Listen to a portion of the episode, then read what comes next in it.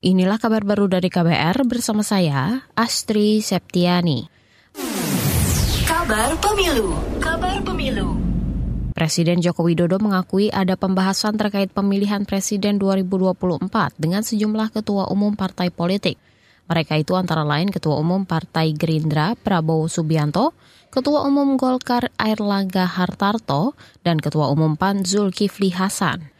Jokowi membantah dirinya tidak netral karena pertemuan-pertemuan itu dilakukan saat hari libur.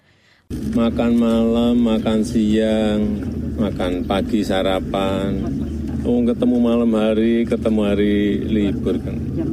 Dan makan juga. Bahas pemerintahan ada, bahas ya, pilpres juga ada.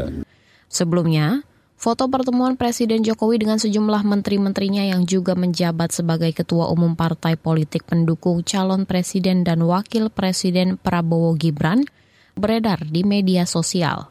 Pertemuan itu terlaksana jelang debat capres ketiga kemarin. Saudara Badan Pusat Statistik BPS mencatat beras menjadi komoditas utama penyumbang inflasi sepanjang tahun lalu. Pelaksana tugas Kepala BPS Amalia Adininggar Widya Santi mengatakan, beras menyumbang 0,53 persen secara tahunan atau year on year andil inflasi 2023 memang kontribusinya paling besar adalah beras eh, sebesar 0,53, cabai merah, lalu cabai rawit, kemudian diikuti bawang putih dan daging ayam ras. Kalau kita lihat dari 90 kota eh, inflasi, maka di jumlah kabupaten kota yang mengalami inflasi beras seluruhnya Pelaksana tugas Kepala BPS Amalia Adininggar Widya Santi menambahkan, inflasi beras terjadi di 90 daerah. Kondisi ini seiring penurunan produksi beras pada 2023 akibat terdampak cuaca ekstrim. Selain beras, cabai merah juga memicu inflasi bahkan hingga di 80 daerah se-Indonesia. Saudara LSM Komisi untuk Orang Hilang dan Korban Tindak Kekerasan Kontras menilai vonis bebas terhadap aktivis HAM Haris Azhar dan Fatia Maulidianti menjadi momentum baik bagi demokrasi.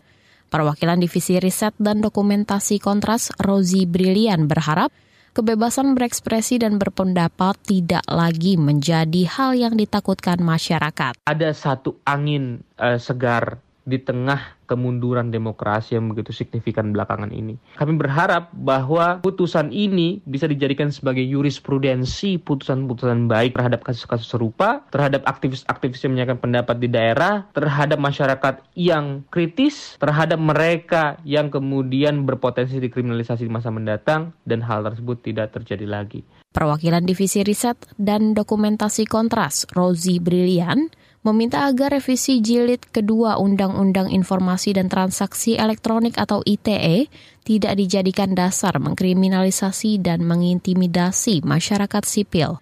Apalagi regulasi itu juga masih memuat sejumlah pasal karet berbahaya.